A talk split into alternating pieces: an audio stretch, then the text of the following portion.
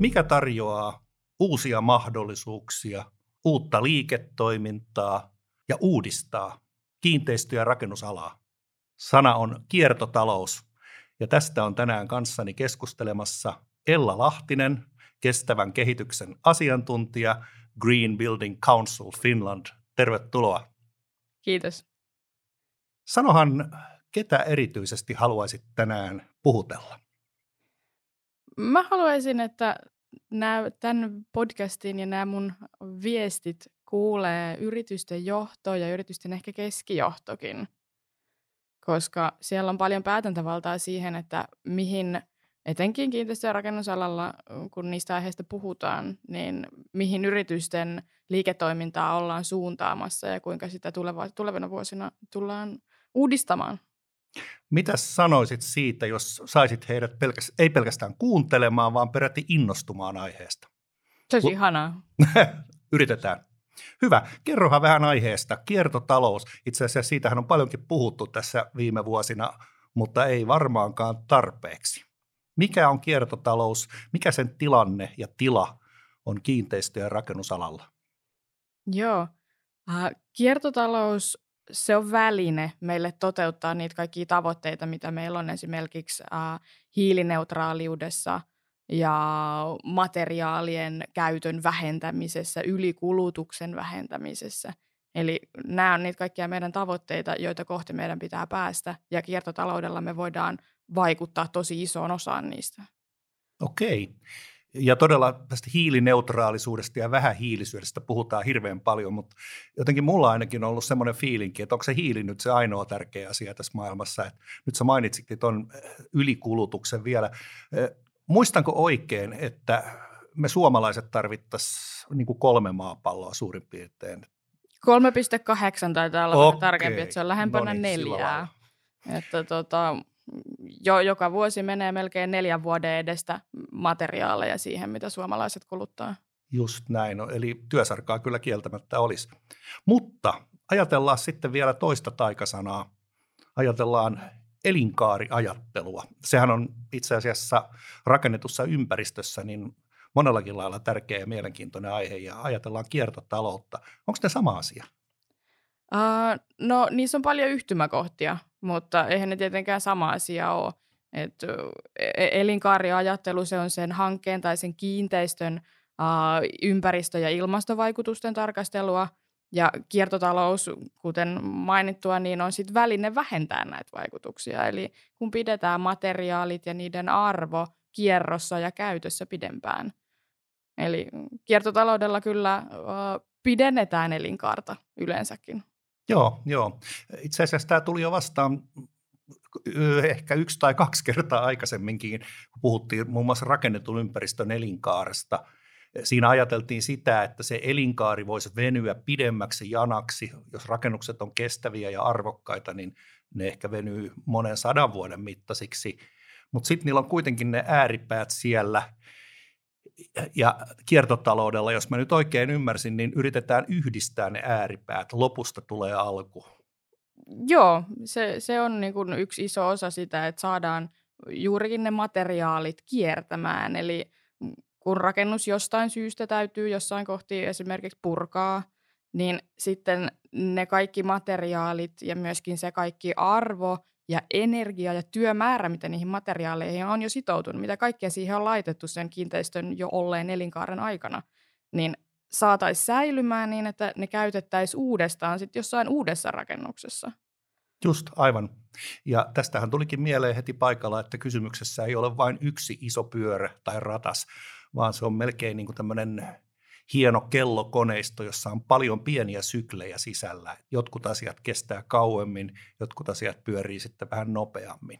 Kyllä, joo joo. Ja kiinteistöissä etenkin, niin sitä on hyvin kuvattu sellaisella ö, kerroksellisella talonmuotoisella mallilla, missä niin kuin pintarakenteita pitää uusia, ne kuluu nopeammalla tahdilla ja niitä pitää uusia nopeammalla tahdilla, kun sitten joku runko, joka siellä rakennuksessa kestää kaikkein pisimpään – mutta sitten, jotta niin kun kaikki nämä kierrot saataisiin mahdollisimman mm, no, materiaalitehokkaiksi, niin pintarakenteidenkin uusimisen sen pitää olla ensinnäkin mahdollista. Niiden pitää olla rakennettu ja kiinnitetty sinne rakennukseen niin, että niitä pintarakenteita tarvittaessa voidaan vaihtaa purkamatta koko taloa. Aivan, joo, kyllä. Itse asiassa mieleen tuli myös vanha maalarimestarin viisaus, kun sudittiin jotain uutta hienoa maalikeksintöä talon pintaan, niin hän kysyi, että no mitä meinaa tehdä ensi kerralla? Eli toisin sanoen, onko joku asia huollettavissa vai onko se kertakäyttöinen? Kyllä, joo. Huollettavuus ja muunneltavuus on, on myöskin niin kuin tosi oleellinen osa kiertotaloutta. Joo. No, tässä tulikin kiinteistö- ja rakennusalalta ja muutama hyvä esimerkki siitä, minkä, minkä kokoisia syklejä meillä on käsissä. No mitä kaikkea muuta, jos otetaan niin tämä iso kuva niin sanotusti, mitä kiertotalous on kiinteistö- ja rakennusalalla tällä hetkellä? Ähm, kiertotalous on tällä hetkellä ehkä aika paljon vain sellaista tiedonkeruuta. Okei. Eli siitä on paljon niin kuin, tietoa useilla toimijoilla, että, että nyt pitäisi alkaa toimimaan kiertotalouden mukaisesti, mutta sitä toimintaa on vielä tosi vähän. Okei. No e, voidaanko sanoa peräti niin, että, että sitä tietoakaan ei ole vielä liikaa mitenkään, vaan ehkä, ehkä tällä hetkellä niin onko se aavistus ja tahto, tavoite, se missä mennään? Joo, joo ja siis tutkimustietoa esimerkiksi tulee koko ajan lisää ja se, se pitää saada paljon parempaan käyttöön, ei pelkästään niin, että tehdään joku pilottikohde, jossa pilotoidaan erilaisia kiertotalousratkaisuja ja se on sitten niinku sillä hyvä, vaan pitää saada sellaisia ratkaisuja, jotka pystytään sitten käyttämään muuallakin, niin niistä pitää pystyä viestimään koko alalle tosi laajasti, että hei, me keksittiin tämmöinen kiertotalousratkaisu ja olkaa hyvä ja käyttäkää sitä koska se hyödyttää meitä kaikkia. No nyt tuli väliaplodien paikka, nimittäin tässä itse suunnittelijan ammatissa on huomannut juuri sen, että, että tahtoa on, mutta semmoista konkreettista tietoa vielä tuntuu puuttuvan, että miten mun oikeasti kannattaisi joku asia tehdä. Sanotaan esimerkiksi suunnitella, mikä on niin kestävä rakennusosa. Otetaan vaikka joku ikkuna tai ovi esimerkiksi. Tai no, oikeastaan voisi ehkä sanoa, että niin kuin siitä kokonaisuudesta semmoista konkreettista tietoa vielä tuntuu puuttuvan. Mm. Otetaan tähän väliin kysymys, millä lailla Finnish Green Building Council voisi auttaa meitä suunnittelijoita meidän arjessamme? Tota, meillä on osaamiseen liittyen varsinkin, niin meillä on tällä hetkellä äh, semmoinen kiinteistö- ja rakentamisalan kiertotalouden osaamiskeskushanke meneillään, jossa me ollaan nyt e-, ensimmäisen puolikkaan aikana tota, kerätty tietoa, tutkimustietoa, ä, erilaisia esimerkkitapauksia Suomesta ja maailmalta kiertotalouteen liittyen. Me ollaan koottu niitä ä, meidän nettisivuille ja ne on siellä ihan kenen tahansa vapaasti katseltavissa ja käytettävissä. Ja totta kai me sitten myöskin autetaan. Kyllä mulle saa soittaa, jos on joku kiertotalouskysymys, mihin niin kun haluaisi vastauksen. No niin, sait ylipuhutuksi. Kiitos. Loistavaa. Joo. No mikä on sun käsityksessä tästä tietoisuuden ja tahdon tasosta tällä hetkellä rakennusalalla? Voiko sitä ilmasta nyt esimerkiksi prosentteina tai jollain tämmöisellä aika ylimalkaisellakin tavalla? Öö, no en ehkä uskalla prosenttilukua heittää, mutta on selvästi yrityksiä, jotka, joissa on paljonkin perehdytty kiertotalouteen ja kuinka sitä voitaisiin omassa liiketoiminnassa edistää ja hyödyntää. Mutta sitten on myöskin niitä yrityksiä, jotka näkee kiertotalouden ihan vaan vaikka kierrätyksenä. Just, Se on joo. toisaalta ihan niin kuin hyvä tapa lähteä. Joo, joo, Eli koska jätteet ja niin kuin kierrätys on aika lähellä ihmisten arkea, ja se on sitten myöskin semmoista konkreettista, että no nyt meillä on tätä roskaa tässä. Mm-hmm. Mitä meidän pitäisi tälle tehdä? Ja kiertotaloudella se roska tai jäte pystytään muuttamaan taas niin kuin arvokkaaksi materiaaliksi. Just, just. Mutta kiertotalous tosiaan ei pelkästään rajoitu siihen. Joo, aivan oikein. Nyt mä ajattelen näitä kahta termiä, kierrätys ja kiertotalous, ja siinä jälkimmäisessä on mukana se talous. Tuosta voitaisiin puhua kohta vähän tarkemmin, mutta tuota, niin, eh, mä itse asiassa olisin kiinnostunut kuulemaan jonkun konkreettisen esimerkin. Eh, esimerkiksi joku onnistumistarina, joku tärkeä havainto, jonka joku yritys tai teillä organisaatiossa on tehty? Hyvä esimerkki siitä, että miten voitaisiin edistää tätä kiertotalouden sekä voisi sanoa niin kuin tätä eettistä puolta että myös taloudellista puolta. Tuleeko mieleen? No sinällään vähän jatkaen tästä niin kuin kierrätykseen liittyen, koska se, se on kuitenkin helposti ymmärrettävä aihe, niin tota, viime syksynä meillä oli toinen kiertotaloushanke, jonka puitteissa sitten tehtiin semmoinen, kiinteistön omistajalla oli purkuun meno, menossa oleva rakennus. Siellä sitten se oli aika semmoista ruohonjuuritason kiertotaloutta, mutta siitä paikallisille lähialueen asukkaille ilmoitettiin, että tältä rakennuksesta saa nyt tulla niin kuin hakemaan ja ostamaan esimerkiksi tiskikoneita ja kaikkia mm, hattuhyllyjä, naulakoita, kaikkia mikä siihen kiinteistöön on kuulunut sen jälkeen, kun asukkaat on lähtenyt. Ja sieltä esimerkiksi tultiin hakemaan pihakasveja. No niin, tämä on eri, erinomainen esimerkki kyllä. Tähän sisältyy itse asiassa yksi sellainen oma rakastamani aihe, paikan henki, genius logi, eli toisin sanoen kiertotaloudella ehkä voidaan pelastaa myös purettavasta ympäristöstä jotain sellaista, minkä ihmiset kokevat arvokkaiksi, niin kuin henkisesti arvokkaiksi. Kyllä, se, se on ihan totta. Ja just niin kuin esimerkiksi kasvit, jotka on sillä alueella siinä niin kuin hyvä, hyvin lähellä jo aikaisemmin kasvaneet, niin ne todennäköisesti sopeutuu siihen uuteenkin paikkaan, jos se on vaikka naapuritontilla tai sadan metrin päässä. Joo. Niin ne sitten kasvaakin siellä hyvin. Ja sama pätee myöskin esimerkiksi arkkitehtuuriin. Että on jotain semmoisia niin arkkitehtuurillisia asioita, mitkä näkyy, vaikka ovet. Nehän Kyllä. saattaa olla niin kuin hyvinkin leimallisia sille kyseiselle alueelle tai jollekin aikakaudelle. Niin Kyllä, ja ei, ei ove, ovien takia ei yleensä olla rakennusta purkamassa, että kyllä siinä rakennuksessa jotain muuta vikaa siinä vaiheessa on kuin niin, ne ovet. Joo, kyllä, kyllä. Nyt mun pitää keks- kertoa yksi esimerkki tässä, nimittäin nuorin tyttäreni äh, asuu urbaanisti Ivalossa. Ja hän rakensi kasvihuoneen puretun rakennuksen ikkunoista. Joo, to, noihin mä oon muutamankin kerran törmännyt tuollaisiin niin yhdellä, tai siis muutamallakin tutulla taitaa olla se samantyyppinen. Että Joo. Vanhoista ikkunoista niitä aika paljon käytetään. Kuten myöskin vaikka vanhoja purettuja yksittäisiä tiiliä tuommoisiin pienempiin kohteisiin. Aivan oikein. Mutta Joo. just se, että saatko sä siitä kasvihuoneen vai voisitko se käyttää ne oikeasti rakennukseen, jossa on jotain suurempaa toimintaa, jonka sisällä vaikka ihminen pystyisi asumaan. Kyllä, kyllä. Niin silloinhan ne olisi kuitenkin to- tietyllä tavalla arvokkaammassa käytössä. En yhtään halua Totta kai. vähätellä Joo. kasvihuoneita, ne on hienoja ja musta on ihanaa, että ihmiset harrastaa urbaania tai Ivalossa ei ehkä varsinaisesti urbaania No, ehkä se olikin vähän vitsi siitä, että tämä, tämä tota, niin ideologia pätee ihan kaikissa olosuhteissa, että ei tarvitse mennä tuonne Kalasataman torneihin välttämättä. Joo, kyllä. Miettimään.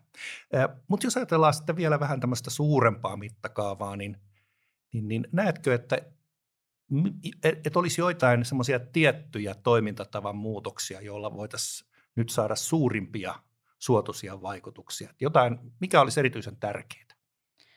Musta olisi tärkeää, että me pidetään meidän nykyiset rakennukset niin pitkään käytössä kuin mahdollista. Ja sitten myöskin tehdään niihin uh, niin vähän muutoksia kuin mahdollista, koska kaikissa muutoksissa uh, yleensä puretaan jotain ja sitten tuodaan uutta materiaalia tilalle. Ja sehän on se, mitä meidän tällä, tässä kohti nyt sit täytyy välttää. Kuule Ella, oot sä jotenkin päässyt hiipimään mun pään sisälle, koska tuota, niin, äsken mä mainitsin genius logi, eli se paikan henki, mikä juuri tarkoittaa sitä, että on pitkäikäistä tuttua ympäristöä, pidempää kuin ihmisikä. Ja sitten se toinen asia, jota mä kutsun nimellä täsmärakentaminen, eli tehdään juuri sitä, mitä tarvitaan, se optimi, eikä yhtään enempää. Joo. Kyllä mä varmaan jostain, jostain on, on päässyt sun pääsi sisälle. Tämä kyllä mairittelee tosi tosi paljon. No nyt on oikea hetki ruveta sitten puhumaan siitä kierron taloudesta. Eli miten tästä voisi tehdä liiketoimintaa? Minkälaisia mahdollisuuksia? Olisiko peräti jopa esimerkkejä kerrottavana tästä asiasta? Koska Jos tästä tehdään niin sanottua pakkopullaa, niin silloinhan tätä joutuu koko ajan työntämään tai vetämään kuin lyijyrekeä, mutta jos tästä tehdään houkuttelevia mahdollisuuksia, niin sitten tilanne onkin ihan toinen. Eli puhutaan sitä bisneksestä. Joo, puhutaan ihmeessä. Tota, tällä hetkellähän on tosiaan niitä ö, edelläkäviä yrityksiä, joissa on asiaa jo paljon mietitty, mutta sitten fakta on, että kaikki yritykset ei välttämättä missään vaiheessa, ei, ei siellä ehkä niin kuin avainhenkilöitä vaan kiinnosta, ei ole ehkä aikaa miettiä näitä asioita. Ja jossain vaiheessa mä uskon, että tulee se tilanne, kun aletaan niin kuin pakottamaan, kun tulee tietynlaisia vaikka säädöksiä, jotka pakottaa yritykset muuttamaan liiketoimintansa niin, että se alkaa olla kiertotalouden mukaista, niin silloinhan niillä yrityksillä, jotka vasta siinä vaiheessa havahtuu asiaan, niin on aika ahtaasti liikkumatilaa. Niin kyllä nyt jokaisen yrityksen kannattaa ihan vähintään perehtyä tähän aiheeseen ja alkaa miettimään, että kuinka se oma liiketoiminta voisi olla enemmän kiertotalouden mukaista sen haluaisin tuoda keskusteluun, että, että kun kiinteistö- ja rakentamisalallakin, mikä kiertotaloudessa tulee olemaan tai on uh, tosi keskeistä, niin on se, että se kulutus tulee perustumaan uh, jakamiseen ja vuokraamiseen ja lainaamiseen. Ja no toki asuntojahan vuokrataan, se on eräällä lailla kiertotaloutta, mutta miten esimerkiksi tiloja – voitaisiin enemmän yhteiskäyttää, koska kaikki tietää sen, että mm, toimistot on usein niin kuin iltaisin tyhjillään, koulut on kesäloma-ajan tyhjillään. Kuinka nämä tilat saataisiin parempaan käyttöön ja kuinka niitä tiloja voitaisiin kierrättää. Aivan oikein, ja siitähän syntyy tietysti semmoista kivaa pientä rahavirtaakin. Kyllä.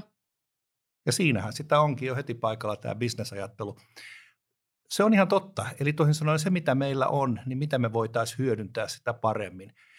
Meillä on ollut yksi aika mielenkiintoinen kokeilun vaihe tässä tuota, viime vuosien aikana, parin viime vuoden aikana, ja sen nimi on korona.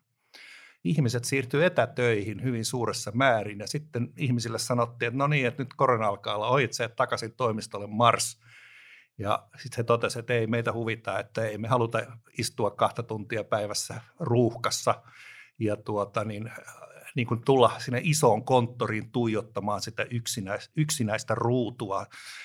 Jotenka tuota, näkisitkö, että tämä korona olisi antanut meille jotain positiivisia mahdollisuuksia niin laajentaa ajattelua tähän suuntaan, että hei, näitä tiloja voisikin käyttää vähän uudella tavalla?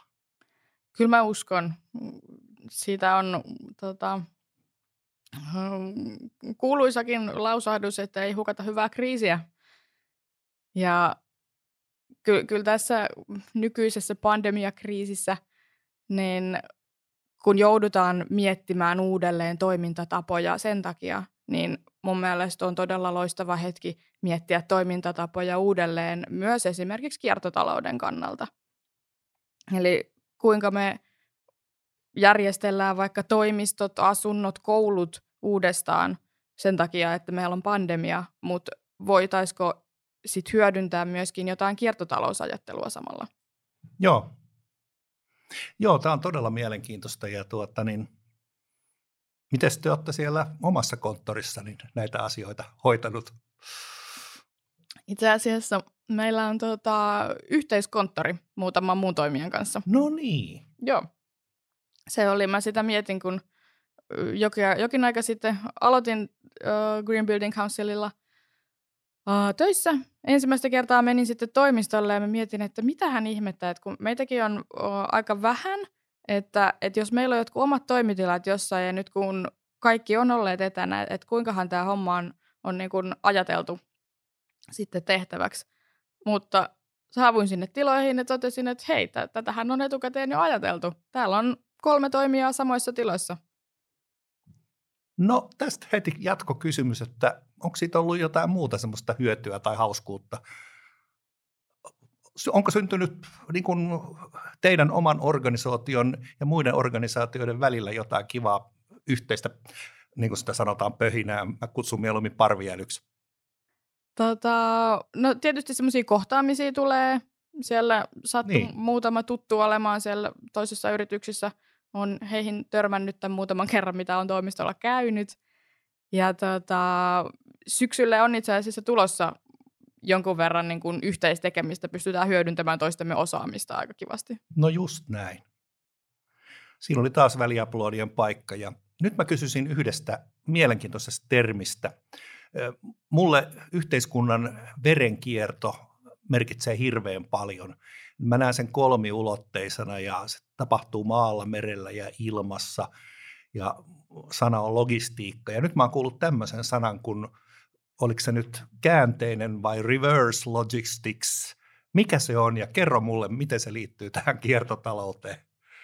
Joo, käänteinen logistiikka, kyllä ö, englanninkielinen termi juurikin reverse logistics, niin tota, sehän tarkoittaa sitä, että meillä yleensä materiaalit menee kiinteistö- ja rakennusalalla. Ensin joku materiaali tuotetaan tehtaalla, sitten se menee toiselle tehtaalle, jossa siitä kokoon pannaan joku tuote. Sen jälkeen se menee työmaalle, jossa siitä kasataan talo tai joku muu. Ja tämä on meidän nykyinen logistiikkaketju. Joo. Ja käänteisestihän meidän täytyy saada se menemään sitten takaperin. Eli siellä on niitä liiketoiminnan mahdollisuuksia, eli kun vaikka sitä taloa aletaan purkamaan, niin kuinka sieltä saadaan otettua ensinnäkin pois ne rakennusosat, ne tuotteet, mitä sinne on alun perin laitettu, ja mihin ne sitten sen jälkeen menee. Kuka ne kuljettaa, missä niitä voidaan hyödyntää, meneekö ne vaikka viereiselle tontille tai johonkin muuhun paikkaan, jossa niistä mm, esimerkiksi betonielementeistä rakennetaan uusi talo, vai pitääkö ne sitten uh, niin kuin viedä kauemmas siinä meidän logistiikkaketjussa, eli viedä siihen tilanteeseen, jossa ne purataan takaisin materiaaleiksi ja sitten kootaan niistä jotain uudelleen, vai pitääkö ne viedä vielä kauemmas, eli niin kuin että se alku, tai se lopputuote, mitä niistä on alun perin saatu, niin häviää siinä logisti- käänteisen logistiikkaketjun matkalla niin kuin koko ajan pienemmäksi ja pienemmäksi. Just, just. Eli toisin sanoen voisi sanoa, että rakennuksen ja rakennusosien nämä elinkaaret, niin niistä saadaan suljettuja ympyröitä tai ellipsejä just tämän käänteislogistiikan avulla. Ja sen sijaan, että Suomeen roudataan niin hyvää graniittia Kiinasta, vasta louhittua uunituoretta, niin, niin ehkä siltä naapuritontilta niin saakin näppärästi jotain purkumateriaalia, joka on vähintään yhtä hyvää. Tai ainakin kelvollista just siihen tarkoitukseen. Joo, joo ja tuohon to, liittyen varsinkin niin kuin infrarakentamisessahan uh, muutamissa isoissa kaupungeissa on jo sellaiset massakoordinaattorit, jotka pysyy kartalla siitä, että mistä on tulossa minkäkinlaista massaa ja missä sitä voitaisiin hyödyntää. Eli ei tarvii läjittää jotain jonnekin X-ajaksi, vaan että se saataisiin, joku mitä jostain otetaan pois, saataisiin mahdollisimman pian käytettyä, hyötykäytettyä jossain toisessa paikkaa.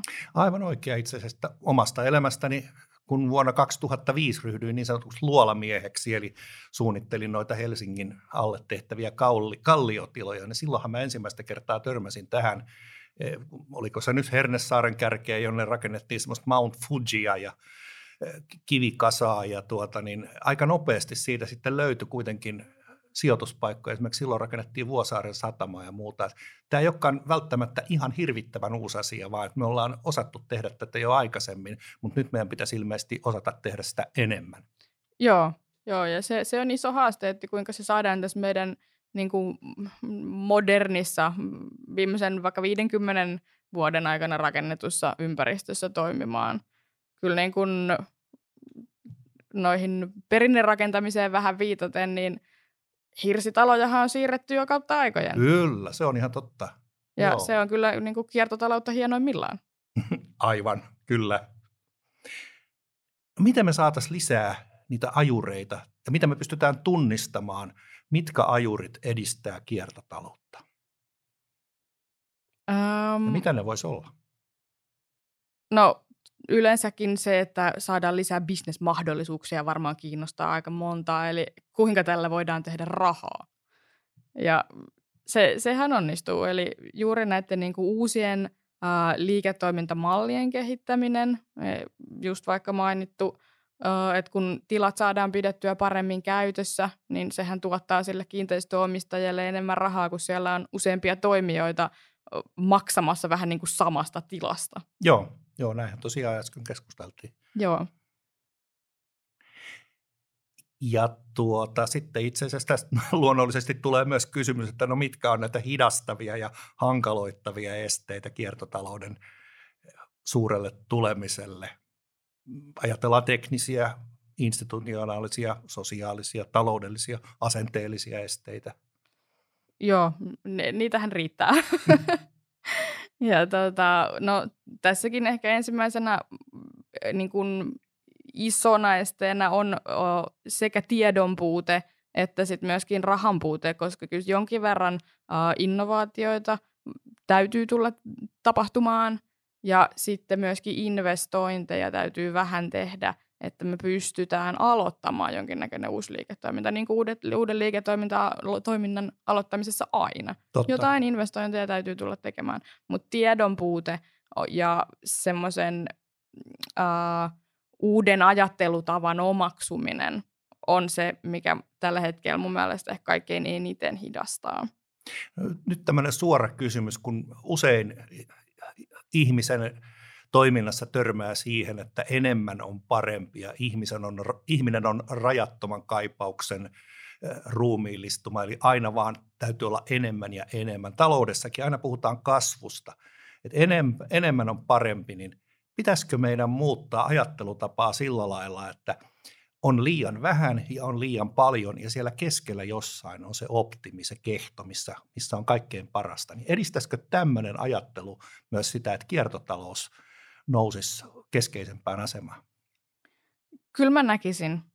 Ja se liittyy tuommoinen ajattelu. Mä itse myöskin pidän tällaisesta niin kuin kultaisen keskitien ajattelusta, että – ääripäät on aina ääripäitä ja ne on ääripäitä just sen takia, että, että niissä on jonkin verran hyvää, mutta jonkin verran huonoakin.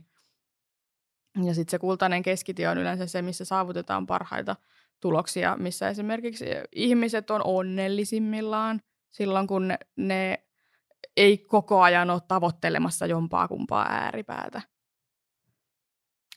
Aivan oikea. Siinähän olisi muuten sitten se mittari, jolla esimerkiksi kaupungin kehittäjien bonuksia pitäisi mitata. Mm-hmm. kuinka, kuinka hyvinvoivia kaupunkilaiset ovat. Hyvä, tästä saadaan ihan oma, oma juttunsa aiheeksi.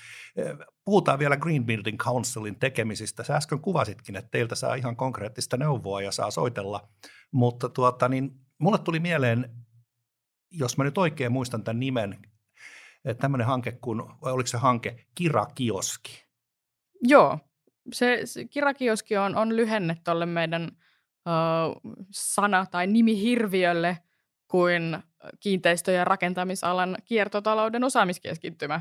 Niin helpompi puhua kirakioskista. Kyllä, joo. Siinä hankkeessa se on tällä hetkellä tosiaan meneillään ja uh, tarkoituksena on nimenomaan vauhdittaa tämä meidän kira-alan systeemistä muutosta kohti kiertotaloutta – ja sitten myöskin luoda sitä uutta liiketoimintaa. Eli me halutaan auttaa yrityksiä ja organisaatioita luomaan sitä uudenlaista liiketoimintaa. Voidaan sparrailla jotain ideoita, voidaan miettiä yhdessä, että mitä se liiketoiminta yrityksessä on nyt ja miten niitä esimerkiksi samoja palveluita voitaisiin uh, tarjota uudella tavalla, uudella kiertotalouden mukaisella tavalla. Okei. Eli voisiko sanoa, että tämä on vähän niin kuin tämmöinen konsultaatio, ideointikioski? Se yksi, yksi osa sitä. Juh. No mitä muita asia siinä? Uh, meillä alkaa ensi syksynä uh, koulutukset, kiertotalouskoulutukset. Niistä uh, ensimmäinen elokuun lopulla jo. Sieltä olisi varmasti monellekin yritykselle siihen syksyyn saatavilla vielä – hyviä ideoita. Koulutuksissa nimenomaan käydään läpi sitä niin kuin oman liiketoiminnan tarkastelua ja sen uudistamista.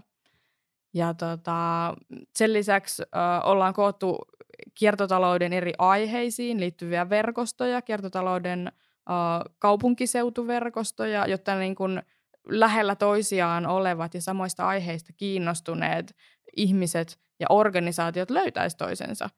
Koska yhteistyö on, on niin kuin se, millä esimerkiksi innovaatioista saadaan aina parempia ja millä niin kuin löytyy sit myöskin näitä uusia ideoita. Hämmästyttävää. Taas tuli tämä yksi sana, joka on esiintynyt niin niin monen, monta kertaa näissä keskusteluissa, eli tämä yhteistyö. Ja sitten toinen sana, mikä on tullut yhtä monta kertaa mukaan, niin se on sana ajoissa.